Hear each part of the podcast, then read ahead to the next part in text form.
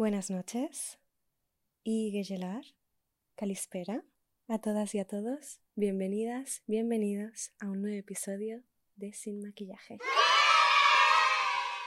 Empezamos.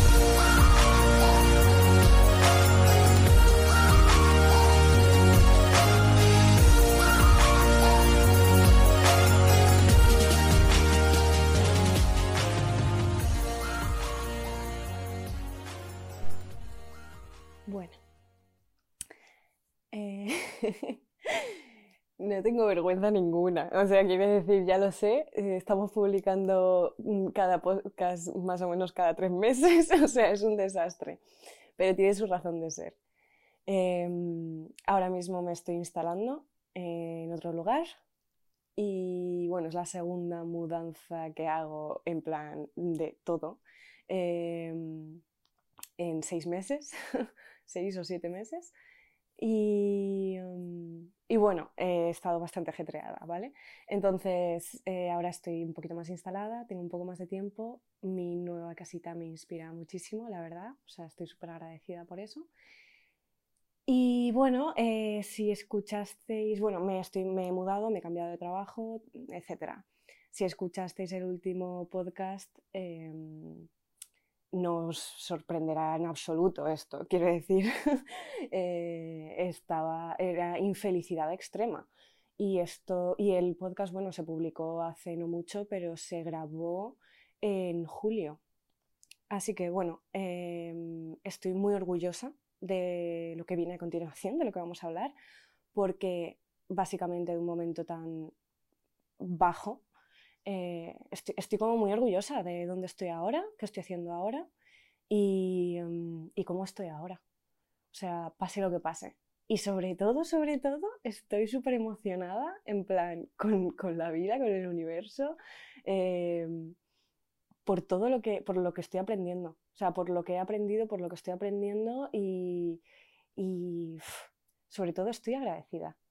Así que, no sé, yo creo que os va, os va a molar os va a molar este podcast. Eh, vamos a hablar de un poco, sobre todo vamos a hablar del tema del control eh, y de la necesidad del control, que es que mm, me he dado de bruces contra eso, contra el concepto, contra todo, mm, varias conversaciones con gente a la que respeto y admiro y, cuya, cuyos consejos escucho eh, proactivamente, eh, me han abierto los ojos eh, y además mm, la propia vida y la experiencia. Y es de, primero, que yo no me consideraba una persona controladora, y sí, lo soy muchísimo, pero yo no, lo sabía y no sé por qué nunca nadie me ha dicho nada me daban pistas, pero no, me lo decían claramente. Al parecer eh, ha sido como un shock para mí. Eh, me consideraba muchas cosas, pero mm, una persona con una necesidad tal del control, la verdad es que no. Y sí, lo soy muchísimo. Pero no vamos a hablar solamente de, del control, sino de, del síndrome del impostor y de, de cómo enfrentarse a situaciones realmente muy malvadas y crueles. Y, em, y bueno, vamos a hablar también del, del, curro que tenemos que hacer, además de, de, la terapia y del psicólogo y tal, que al final es una parte, pero es una parte en realidad es muy importante, pero es chiquita. La mayor, la mayor parte del trabajo es, es nuestra. Así que espero que os guste.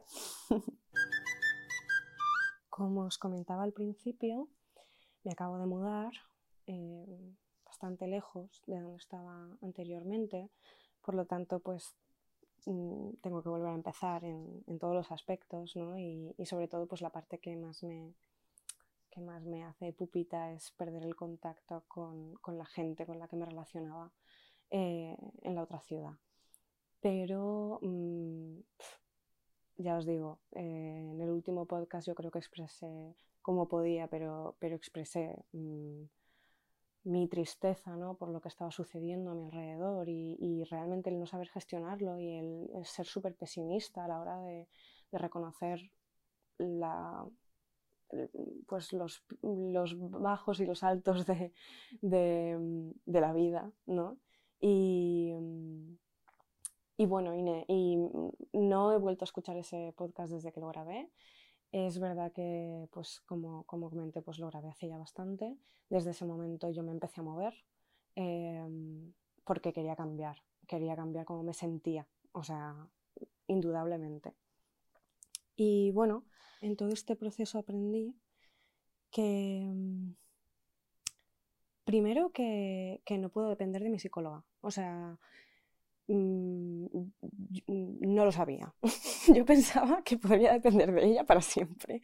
Y no es así, porque al final eh, tu psicólogo o tu psicóloga también tiene una vida, pueden pasar cosas, pueden, pueden sucederle cosas como a cualquier otro ser humano y, em, y puede que a ti no te apetezca, o a mí en este caso, no me apetezca volver a empezar mm, de nuevo desde cero terapia con alguien que no sabe nada de mí, no me conoce, cuando con ella, o sea, ella me conoce desde hace mucho tiempo y, me entiende en el momento en el que me ve la cara. No me apetecía, me daba mucha pereza y no estaba, o sea, no tenía la fortaleza de, de volver a buscar, ¿vale? Entonces, em, Vaya, vale, más feo, ¿eh? Me ha salido ahí, o sea, ha sido como súper de garrula. Bueno, seguimos. Eh, y bueno, al final es tu trabajo, lo tienes que hacer, lo tienes que hacer solita, sobre todo si has tenido a alguien, has tenido el privilegio, sinceramente, de poder tener a alguien que te, que te dé la mano para dar los primeros pasos. Al final, esté o no esté esa persona, tú tienes que poner muchísimo de tu parte para que tu cabecita funcione bien y no se desmorone todo a la primera de cambio, que fue un poquito lo que me pasó este verano. Em, y este verano, y, o sea, desde este verano hasta ahora, han pasado más cosas, además de mudarme y cambiar de trabajo, que ya es mucho, ¿sabes? Pero mm, aún así han pasado bastantes más cosas de las que me gustarían. Em, con lo cual no me ha quedado otra que aprender, que aprender a llevar las cosas de una manera eh, medianamente normal, ¿no? Y, a reflexionar, y a reflexionar que, mm, por qué pasa lo que va pasando.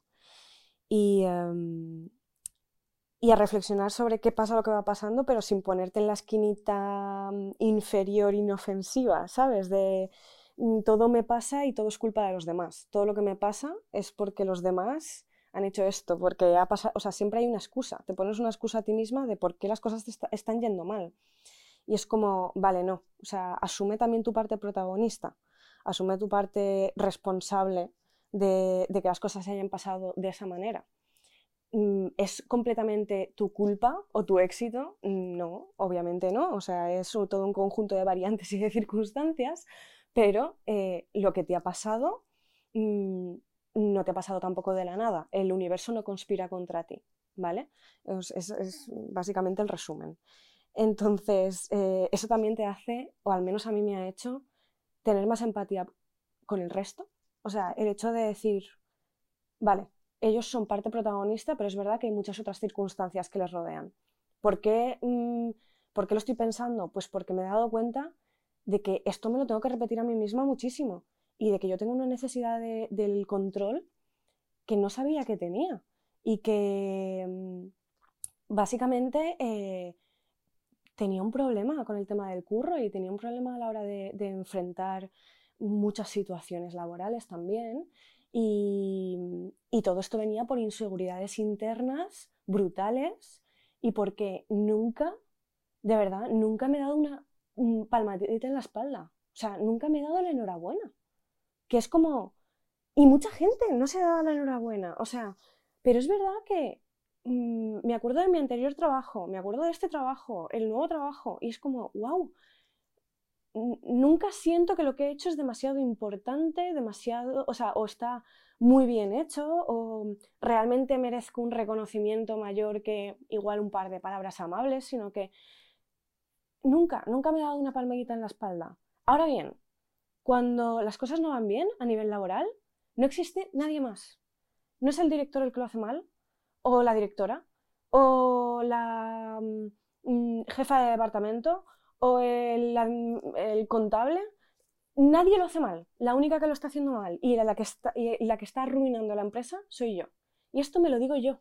Yo no me digo, lo has hecho muy bien. Yo solo me digo, esto no está saliendo por tu culpa. Entonces, imaginaros eso en todos los niveles de la vida. laboralmente, relacionalmente, familiarmente, todo. Es, es, no sé, es un poco heavy, es extremo, ¿vale? Y eso además me ha hecho tomar muy malas decisiones. Me ha hecho quedarme en sitios más tiempo del que debería. Me ha hecho no poner los límites que debería haber puesto objetiva y legalmente, principalmente, o sea, empecemos por ahí. Em, no sé,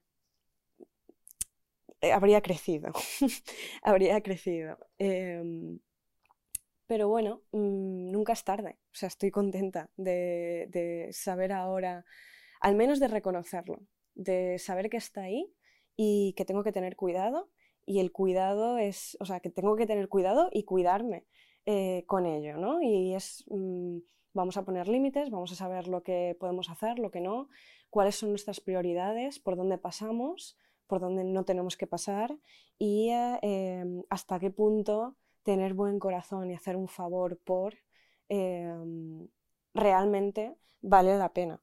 Y sobre todo si te vale tu salud o no y principalmente que em, si algo te dice que que no es el lugar, que no es el sitio, que no es la manera, que no es la solución, que no va, que no va a provocar ningún cambio en positivo, que lo único que va, que va a hacer es eh, exprimirte más, mm, toma la decisión correcta y no pongas más de tu parte de lo que debería de ser.